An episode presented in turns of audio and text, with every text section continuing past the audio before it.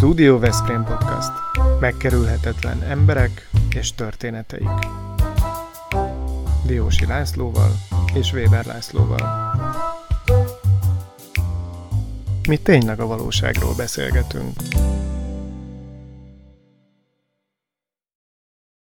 Kedves nézőink és hallgatóink, a Studio Veszprém Podcast mai vendége Gazi Attila, aki a Vállalkozók Országos Szövetségének alelnöke, tehát olyan személy, aki rengeteg Veszprémi kötődéssel és kapcsolódással bír, ez majd később a beszélgetésünk során ki is derül. Köszöntünk, Szervusz Attila, örülök, hogy itt vagy velünk. Köszönöm, hogy itt lettek, és én is köszöntöm a kedves hallgatókat, nézőket. No, hát a Veszprémi egyetemi, egyetemi tanulmányaid során kiderült, hogy olyan túl sok affinitásod nincsen a vegyészethez, hogyha a nyomozó munkánk jól interpretálja a dolgot. Viszont elkezdtél ott az iskola szövetkezet mellett sürgölődni, forgolódni, és pikpak nem sokára a melódiák elnöke lettél. Ez volt az ígéretes karriernek a kezdete, tehát a munkaerő szolgáltatásnak a világa. Így indult be Gazi Attilának a hosszabb, távolabbi jövőbeli tevékenysége, ugye? Ez nagyságrendileg így volt, tehát ezt nyilván leszerűsítve, és hogyha elfelejtjük azt a néhány dolgot, hogy abban az időben 21 néhány éves emberként azért nem csak az önmegvalósítás jár az ember fejében, hanem szórakozik, bulizni jár, későn kell, nehezen alszik el, ezer más dolog jár a fejében. Ez, e, ezek mellett, tehát a tudatosság azért nem volt annyira erős a, abban az időben az életemben, mint az, az manapság jellemző. De, de nagy, nagyságrendileg így alakult ténylegesen a, a, a, tehát azt még nyilván nem lehet karriernek nevezni, de, de azzal indult el, hogy ott a, a Diska Szövetkezetben dolgozgattam. Kiderült hamar, hogy, hogy nem a kétkezi munkában vagyok ügyes, vagy abban inkább ügyetlen vagyok, hanem a szervezésben vagyok ügyesebb, meg a, meg a, a, a komolyabb dolgokban, vagy a, az inkább elméleti és stratégiai összefüggések megismerésében és felvázolásában, és ezért lett később az az út, amit, amit aztán tovább vittem. Jó Attila, de ha már iskolaszövetkezetről beszélünk, te azok közé tartozol, akiknek a karrierje valahol a gyerekkorában gyökerezik, úgyhogy én mégiscsak megkérdezném tőled, emlékszel hogy mi volt az első diákmunka, amit te, amivel te pénzt kerestél, és mire költötted ezt a lóvét? Arra nem emlékszem, hogy mire költöttem, szerintem valami tartozásomat adtam meg valamelyik barátomnak, az, az, az a valószínűbb. Én szerintem arra viszont tisztán emlékszem, hogy mikkel kezdtem. Az első munkám az a, a akkor még volt cséb biztosítás, és a cséb 80 ami azt jelentette, hogy 80 forintot kellett havonta fizetni, azt kötöttük át diákként cséb 150-re, tehát 150 forintos havi biztosítási díjra, ez, ezt jutalékos rendszerben végeztük. Ez volt az első munkám. Emellett a, a Balufban, akkor a Baluf nem olyan régi gyár uh-huh. volt még, és ott forrasztottam, és egyéb összeszerű munkát végeztem két műszakban. Uh-huh. Hát ez az iskola szövetkezet, ez nagyon bejöhetett, nagy kedvet kaptál ennek a kiteljesítéséhez, mert ma már a Menetworknek az egyik tulajdonosa van, amely, mint jól tudjuk, egy munkaerő közvetítő cég, nem is akármilyen méretekben is mindenféle lehetőségeket kínálva jelenik meg. A Menetwork az a nagy testvére lett akkor ennek az iskola szövetkezeti kezdetnek? Egyértelműen igen, főleg árbevétel tekintve és volumen tekintve is most már ez egy, ez egy nagyon összetett és nagy dolog. Ugyanakkor a, a, a mellette lévő kisebb szövetkezetek is nagyon sok munkát igényelnek, és sokkal bonyolultabb diák munkát, nyugdíjas munkát szervezni, mert minden nap újra kell szervezni, újra kell építeni az életünket. Munkerő kölcsönzésben azért sokkal kisebb a fluktuáció, tehát hogyha valakit oda szerzünk egy adott munkahelyre, akkor jóval tovább dolgozik az adott munkakörülmények között. Egyben én azt gondolom, hogy az a 18-20 milliárd forint környéki idei árbevétel, amit el fogunk érni, azért óriási. Tehát ezzel a legnagyobbak között vagyunk. A számainkra jellemző, hogy, hogy éppen most léptük át, hogy 2800 fő dolgozik a menetworkben egy adott napon. Az szerintem rendkívül ö, nagy létszám, tehát az, az gyakorlatilag egy kis, kisvárosnak vagy egy, vagy egy nagyobb községnek a lélekszáma. És emellett még nyugdíjassal, diákkal is dolgozunk, tehát napi szinten azért egy ilyen 4-5 ezer embert megmozgatunk. Én, én rendkívül kíváncsi vagyok rád, mint személyiségre is, de ha már itt tartunk ennél az óriási létszámnál, akkor mondd meg nekünk, hogy manapság mi a legnagyobb konfliktus, ami jellemzi ennek a 2800 embernek a, az életét, a működését, a munkáját, mivel nektek dolgotok van. A munkaerő kölcsönzésben nem az a nehéz, hogy megszervezünk egy embert, és akkor kivigyük az adott munkára, és ott elkezdjen dolgozni. Összességében ez, ez, ezt akár egy ilyen kisebb irodával is el lehetne látni. A mi feladatunk sokkal nagyobb, több rétű. Tehát egyrészt a, nagyon fontos tudni, és nagyon sokan elfelejtik, hogy munkerőkölcsönzésben az általunk kiközelített munkavállalók pontosan ugyanazt a bért kapják, amit a, a mellette lévő saját állományban lévő dolgozó kap, tehát a munkatörvénykönyve is arra kötelez bennünket, hogy ugyanazt a bért biztosítsuk mindkét félnek. Tehát az, hogy, hogy ez rentábilis, sikeres, eredményes, és ebből még mi is keresünk, az, az annak köszönhető, hogy több pénzt kérünk el nyilvánvalóan egy adott cégtől, annál, mint hogy a, az ő tudjuk fizetni. De ez a, ez a legegyszerűbb része az, hogy valakit elküldjünk dolgozni. A, az ő jelentős részben a munkavállalóinknak a lakatását is mi biztosítjuk, illetve minden élethelyzetben tudunk nekik segíteni, hogyha szükségük van adott esetben pénzügyi előlegre, vagy bármilyen adatában változásában, akkor főleg azoknak, akik nem magyar munkavállalók, és most már egyre több nem magyar munkavállalónk van, nekik a teljes életüket segítjük többnyelvű ügyfélszolgálattal, többnyelvű asszisztenciával, tehát itt igazából a, a nehézséget ez jelenti, és nem csak a munkaerőkölcsönzésben jellemző ez, hanem a diák munkában is, tehát már az ügyfélszolgálatosaink azok minimum két nyelven kell, hogy, hogy beszéljenek. A, a munkaerőkölcsönzésben is az ukrán, most egyre több távol-keleti Fülöp-szigeteki munkavállalóval rendelkezünk, tehát az ő elhelyezésük, az ő uh-huh. mindennapi életük, az nem csak az a 8 óra, amit munkával töltenek, hanem a többi 16-ban is uh-huh. foglalkoznunk kell. És mondd csak ezeknek a kulturális különbségeknek a kezelésében mit látsz, hogy ebben rugalmasak vagyunk, boldogulunk ezzel, vagy, vagy mi ezzel a helyzet?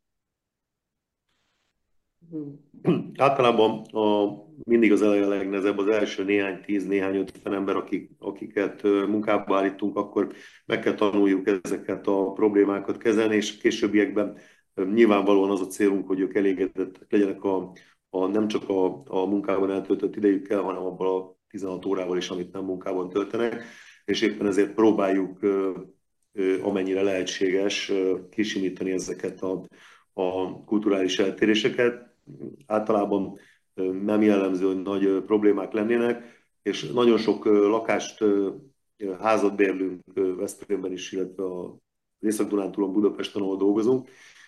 Én abban hiszek leginkább, hogy a munkásszállások mellett a kis közösségek, hogyha, kis, tehát hogyha egy nagy közösségben kerül be valaki néhány fővel, tehát egy lakásba egy négy-öt fő lakik, akkor sokkal könnyebben asszimilálódik, és nagyon hamar tudja betartani azokat a szabályokat, illetve a közösségben előbb tud sikeres tag lenni, mint amikor egy munkásszálláson el vannak szeparálva. Tehát ott, ott, ott jelentkeznek jobban a problémák, és általában nem a, a, a magyar lakosság és az én külföldi munkavállalóim között van a probléma, hanem legtöbbször inkább a külföldi munkavállalók között van konfliktus. De ezeket is el tudjuk simítani, nyilván ebből, ebből élünk. Uh-huh. Hát ezt meg tudom én is erősíteni, hogy nem egyszerű dolog a munkásszállókon élőkkel, különösen, hogyha külföldről érkeztek hozzánk, megfelelő hangot megtalálni. Mi is rendelkezünk a mi cégünk munkásszállókkal, és sok ukrán munkavállaló is van, aki Veszprémi cégeknél került elhelyezésre. Bizony mindenkinek van valami olyan gondja, problémája, amiben igényli a közreműködést, a segítséget, az odafigyelést, és valójában az a cég teszi jól a dolgát, amelyik képes ezeknek az igényeknek megfelelni, és a legnagyobb körültekintéssel menedzseli a dolgot. Ezt csak azért akartam hangsúlyozni, mert Veszprémben most rengeteg fejlesztés, beruházás van, ugye éppen az EKF finanszírozásában, vagy annak kapcsán, aztán nagyon nagy cégek is igényelnek munkavállalókat, hogy igen sokan dolgoznak külföldiek Veszprémben, és ezeken a munkásszállásokon a megfelelő feltételeket biztosítani, hát valóban nem könnyű. Attila, te azért a humán szolgáltatás mellett mással is elkezdtél foglalkozni. Mi vezetett oda, hogy a vendéglátás világát nézted ki? Mert ugye ebben emblematikus létesítményeknél vállaltál szerepet, tietek volt, vagy a tied volt valamikor a Baricska csárda, a legendás Baricska csárda, aztán Veszprémben a volt Kianti, most a Gusto 13 étterem. Tehát a vendéglátás az valahogy meg fogott megérintett téged? Minden vállalkozó életében eljön az a pillanat, amikor ő úgy érzi, hogy olyan sikeres vállalkozó, hogy neki a vendéglátásban is meg kell, hogy mutassa, hogy mit tud. Mindenkit próbálok erről lebeszélni, aki ilyen vállalkozó barátom, hogy, hogy, hogy legyen egy ilyen pillanat, vagy hogyha még nem jött el az életében, akkor próbáljon inkább csak vendég maradni egy vendéglátó létesítményben. Én is belestem ebbe a hibába. Egyrészt azt, hogy elhittem, hogy már olyan sikeres vagyok, másrészt meg elhittem, hogy jobban is tudok sikeres lenni. Szeretem, vagy szerettem azokat a, a helyeket, amiket csináltunk, amiket máig csinálunk, és, és hiszem is azt, hogy tudunk jó vendéglátást csinálni, de, de azt nem szabad elfejteni, hogy, hogy, hogy nekem nem ez a fő tevékenységem, nem is ebben vagyok a, a legügyesebb, és éppen ezért nincsen gyakorlatilag komoly eredményelvárása a vendéglátóipari vállalkozásaink felé. Ez megkönnyíti egy kicsit a lehetőségeinket, éppen ezért tudunk jó minőséget adni, éppen ezért tudunk jó személyzetet, jó fizetést adni. Mi a pandémia alatt is mindenkit folyamatosan fizettünk, tehát máshogy viszonyulunk a vendéglátáshoz, mint akinek ebből kell megélnie, és meg is értem, hogyha, hogyha, hogyha ő nekik, tehát egy, minden jóval nehezebb. Tehát aki, aki, aki ebből, ebből él, és ebből kell, hogy eltartja, vagy eltartsa a családját, az, azért az egy rendkívül nehéz feladat. Tehát én nagyon respektálom azokat az embereket, akik a vendéglátást szívükön viselik, és még mindig tudják jó minőségben hosszú évek óta csinálni. Én magam is azt hiszem, hogy azok, azok a legjobb éttermek, amiket, hogyha ha megnézzük, akkor, akkor tíz évre visszamenőleg működnek. Tehát nem. Van nyilván egy-egy csillag, amelyik valami hype miatt, vagy valamilyen újdonság miatt rövid ideig jól tud működni, de az az igazán megbecsülendő, aki, aki, aki tíz évre múltra visszamenőleg. Nem akarok neveket mondani, de Veszprémben is jelen nagyon sok olyan étterem van, akik vendéglátóipari hely, kocsma, bár, bármi, ami, ami, ami nem csak egy ilyen rövid fölemelkedés és utána óriási esés, hanem, hanem jó minőségben kiszolgálja az ő közösségét, és ezt lehet, van, aki a pizzában ügyes, van, aki a, a rántott húsban ügyes, van, aki meg egy kicsit más ha már itt tartunk ennél a megközelítésnél, akkor, akkor térjünk egy kicsit ki arra, hogy én úgy tudom, hogy te gyakorta elköveted azt, hogy a munkatársaidnak tulajdonrészt is adsz. A vállalkozásaidban. Ugye van ez a közkeretű mondás, hogy akkor jó, hogyha akkor jó egy motiváció, hogyha magáénak érzi a munkáját az ember, meg a munkahelyét. Mégis nagyon kevesen teszik ezt. Mit gondolsz, hogy miért, miért, miért jársz te egy ilyen szokatlan utat a többiekhez képest? Több a bátorságod, vagy, vagy valami vezetői koncepció van e mögött? Hogyan, hogyan képzeljük ezt el? Két dolog van, ami így elsőre eszembe jut ebben kapcsolatban. Egy, az első a magabiztosság. Én amúgy egész magabiztosnak érzem magam, meg a kollégák is tudják, hogy, hogy azért én tényleg néha túlságosan is magabiztos vagyok, és ők kell, hogy visszafogjanak, meg az üzlettársaim is gyakorta mondják ezt a magabiztosság miatt attól nem félek, hogy valaki így a fejemre nő. Tehát, hogy mindig azt szeretem, hogyha a legjobb kollégák dolgoznak mellettem. Tehát, hogy minél tehetségesebb egy kollega, annál jobban a szívemhez tud nőni, és annál jobban szeretem azt, hogyha ott van a közelemben, és, és segíti a munkámat. Ezt nyilván csak úgy lehet elérni, ha üzletrész kap, hogyha az eredményben érdekel. Nem biztos, hogy az üzletrész mindig a legjobb megoldás. Hogy egy, tehát, hogyha át tudja gondolni az én feladatomat, az én motivációmat, és az én motivációm az az, hogy jobban szeretem a, a csűrű fillért, mint a ritka forintot, ezért, hogyha van egy, egy üzlet, akkor én abból szeretnék valami részt. Nyilvánvalóan vállalkozóként akkor tudok belőle keresni, hogyha eredmény termelődik. Tehát, hogyha az évben volt valamennyi árbevétel, abból legyen valamennyi költség. Van egy csomó ilyen módosított tétel, ami nyilván könyvelés technikai dolog, meg, meg amortizáció, meg minden, de amúgy a kettős könyvitel az nagyon jól mutatja, hogy viszonylag a helyén kezeli azt, hogy egy adott évben milyen eredmény termelődik.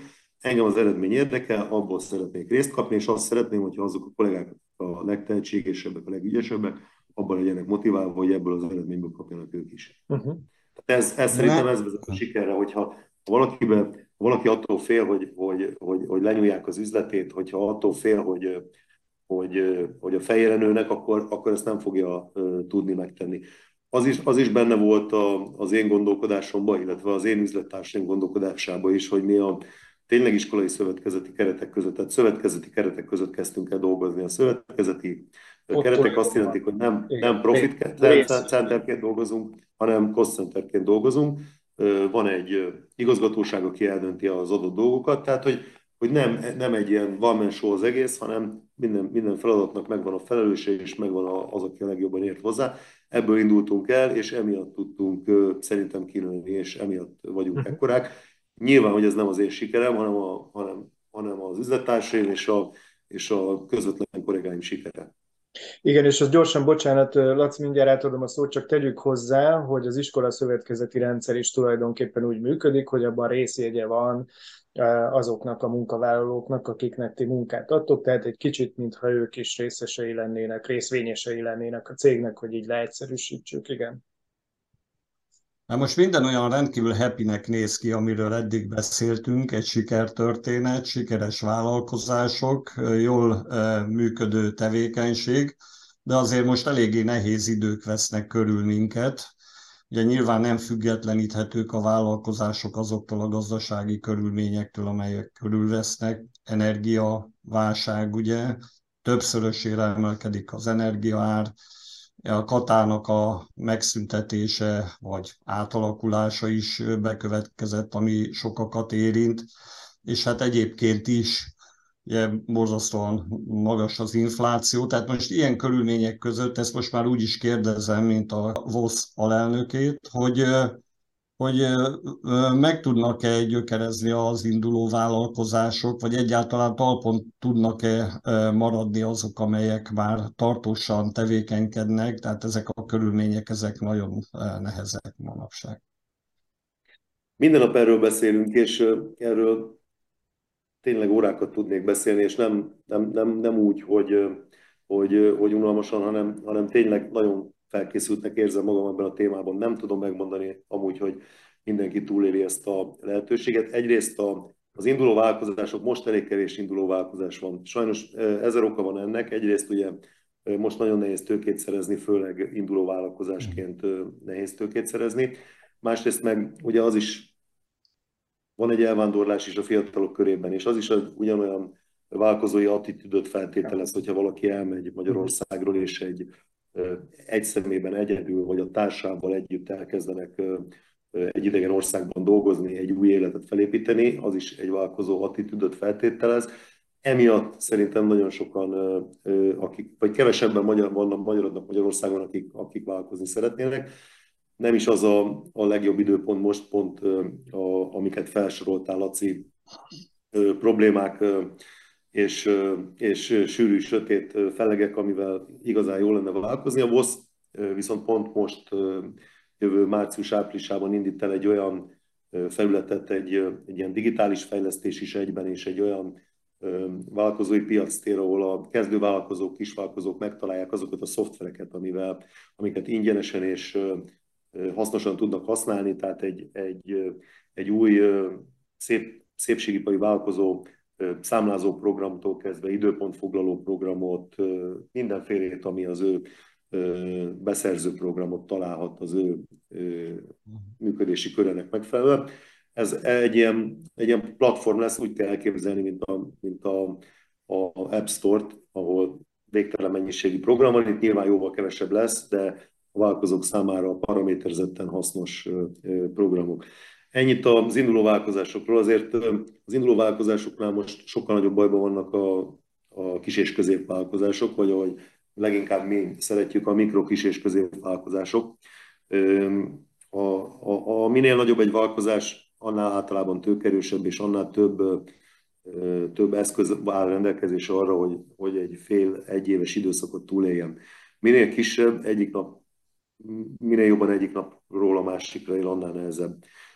Ténylegesen lesz probléma. Én nem vagyok a legszkeptikusabbak közötti. Az egyrészt attitűdömből is adódik, hogy én optimista vagyok, és mindenben meglátom a, a jót, meg a lehetőséget, de, de én azt gondolom, hogy, hogy nulla pluszos GDP-vel fogjuk a 2023-at végigélni, ami azt jelenti, hogy, hogy kibocsátásban erősebbek leszünk, mint az idejében valamennyivel lesz egy viszonylag magas éves inflációnk, ez ilyen 15% körüli, viszont 24-ben már biztos vagyok benne, hogy 10% alatti inflációnk lesz, tehát hogy egy évet kell kibírnunk ilyen magas inflációs környezetben.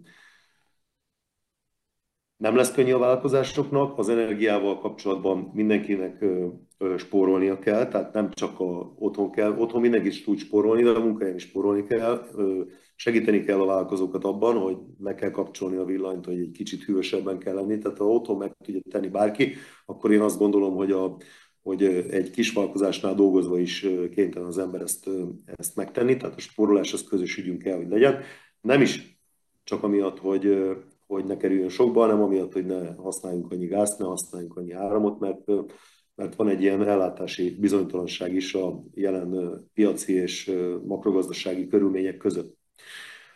Ez is egy, egy nagyon pontos, vagy fontos probléma, és ugye a forrás, forráshiány is, amin a Kavosz az egyetlen jelen, jelen pillanatban, aki ebben viszonylag olyan konstrukcióban segíteni tud, amit el lehet, el lehet fogadni. Tehát, hogyha valaki azt mondja, hogy hogy 15 vagy 20 százalékos kamatra hitelt vesz fel, az nem is biztos, hogy vissza akarja fizetni, mert nagyon nehéz a jelen piaci körülmények között.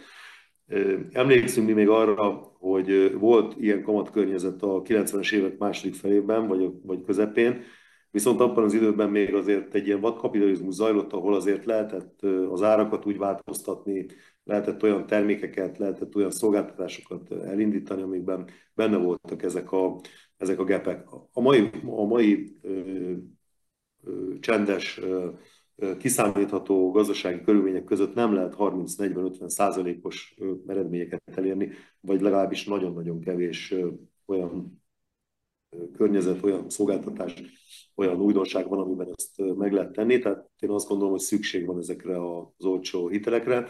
Csak ahhoz a jövő évben is tudja az év első felében biztosan ezt az 5%-os bruttó hitel kamattal lévő termékeit adni. Ezek közül kell választani, hogyha valakinek szüksége van rá, mert ez, ez a túlélést biztosíthatja ebben a környezetben.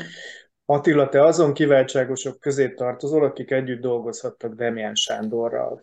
említsük meg az ő nevét, és ha már ilyen, ilyen, ilyen szomorú időket élünk, azért vannak olyan példák előttünk, akiket érdemes követni, és hogyha megengeded, akkor én idehoznék két idézetet tőle, teljesen önkényesen választottam ezeket ki, és kíváncsi volnék arra, hogy te ezekhez hogyan viszonyulsz, illetve a saját praxisodban, életedben ezek személyes szinten hogyan köszönnek vissza. Az egyik az így szól, hogy mindenki, legy, mindenki legyen helyettesíthető, olyan nincs, hogy valaki nélkülözhetetlen.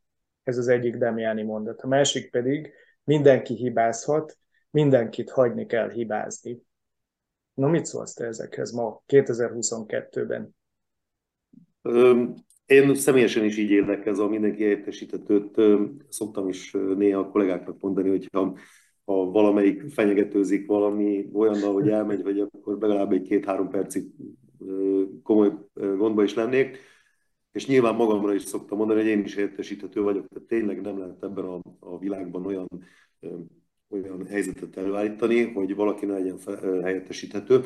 Ez leginkább és a legnagyobb problémát jelenti most a, a azoknál a vállalkozásoknál, amik a 90-es évek elején kezdtek el dolgozni, és ott egy adott vállalkozó 40-es éveiben egyedül kellett, hogy megküzdjön az egész 90-es uh-huh. évekkel, uh-huh. ő tényleg úgy gondolta, hogy nem helyettesíthető, és máig így éri az életét, és itt nagyon nehéz a generációváltást igen, igen, igen. megoldani mivel ő egy személyben volt a marketinges, a pénzügyes, a, a, tehát minden egyes funkciót remekül ellátott, ez gátolta is abban, hogy egy bizonyos szintű fejlődésre tovább jusson. Ugyanakkor, mivel olcsó volt ember erőforrás szempontjából, ezért azért nyereséges is volt a vállalkozás, csak nem tudott a méretben egyet lépni fölfelé. Ők nagyon nehéz helyzetben vagyonnak, mi, hála Isten, pont ugyanebből a kvázi demokratikus jellegű működésünkből, amiben működtünk, mi megtanultuk azt, hogy igenis mindenki pótolható, a legelső ember is, és az a, az a jó munkaszervezés, az a jó menedzsment, amiben, amiben, hogyha valaki elmegy, akkor csak az ő feladatait kell uh-huh. megoldani, és nincs olyan, hogy akkor vannak olyan kvázi információk, tudás, bármi, amit csak ő egyedül ő Jó válasz, jó válasz, nekem és tetszik, akkor, nekem tetszik ez a válasz, térjünk át a hibákra, a hibázás jogára. Az nálunk én egy kicsit, amikor így szeretem magam néha eljátszani ilyen autokrata vezetőként is, és az a kezdődik nálunk van valami probléma, hogy akkor, akkor, akkor, akkor ki volt a hibás, és de már még mindenki röhög rajta, mert tehát a hibás keresés az egészen addig tart, amíg, amíg meg nincs az, hogy ki volt az, és ő el nem ismeri, hogy hibás volt. Onnantól kezdve a megoldáson gondolkodunk. Uh-huh. Tehát, hogy a, ki mondjuk ki volt a hibás, és még az sincsen, hogy, hogy akkor, hogy akkor bármilyen módon előveszünk őt, ő maga ismerje, hogy hibás volt, hogy hibázott. Mi tényleg mindenki hibázhat. Meg volt a hibás, tudjuk, hogy ki volt a hibás, azt Javítsuk ki. elsőként el szoktam mondani, hogy nem szeretném, hogy ez még egyszer előforduljon, mert tudjuk, hogy ilyen hibát el lehet követni, csak ne ismételgessük, és utána próbáljuk meg megoldani. Tehát onnantól megoldás keresés van, és a megoldásban állunk meg mindenkinek ki kell venni a részét, és általában mindenki szívesen ki is veszi részét. Úgyhogy én ezt, ezeket, és nem csak Demen Sándornak rengeteg sok mondása volt, és én magamtól is szóba hoztam volna, mert ő az egyik azoknak, akikre rendkívüli módon felnéztem, és máig örülök annak, hogy én, hogy én ismerhettem őt, ő választott ki engem elnökhelyettesként a, a VOZ-ban, és, és nagyon sok dologban segített egyik napról a másikra is átlendülni, és ő, ő, ő neki köszönhető az, hogy, hogy, hogy a jótékonykodásban is mhm. viszonylag komoly dolgokat is el tudok vállalni, mert ő rajta is láttam, hogy, hogy ez mennyire fontos, tehát hogy a válkozó attitűdben mennyire fontos az, hogy a jótékonykodás fontos szerep legyen. Igen, és akkor mondjuk el, mert ezt lehet, hogy többen nem tudják, hogy a Prima Primissima is neki köszönhető, és emellett egyébként még egy saját alapítványt, egy Demián alapítványt is létrehozott, és a vagyonának így rendelkezett a halála előtt, hogy a vagyonának jelentős részét művészekre és szegényekre szeretné majd fordítani az alapítványunk keresztül.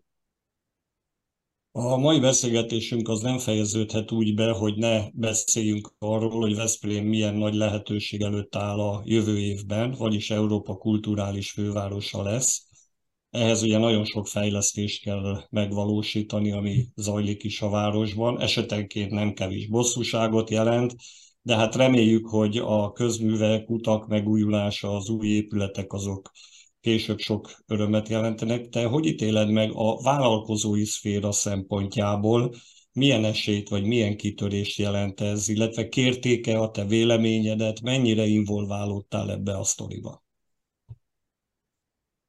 Nyilvánvalóan voltak kapcsolódási pontjaink, tehát dolgoztunk, dolgozunk is együtt projektekkel, nagyon sok dologban ki is kérték a véleményemet. Én a mai napig azt mondom, hogy, hogy a 2023 nyilván sok szempontból tud sikeres lenni, tehát van egy, van egy, egy, egy kormányzati siker, van egy, egy, egy szociális siker, van egy gazdasági siker, amik, amik közül rengeteg dolog azért, azért látszik, hogy, hogy ha már csak arról beszélünk, hogy most milyen közlekedési viszonyok vannak Veszprémben, és milyenek lesznek mondjuk két hónap múlva, amikor minden elkészül, akkor már amiatt megérte, én azt gondolom.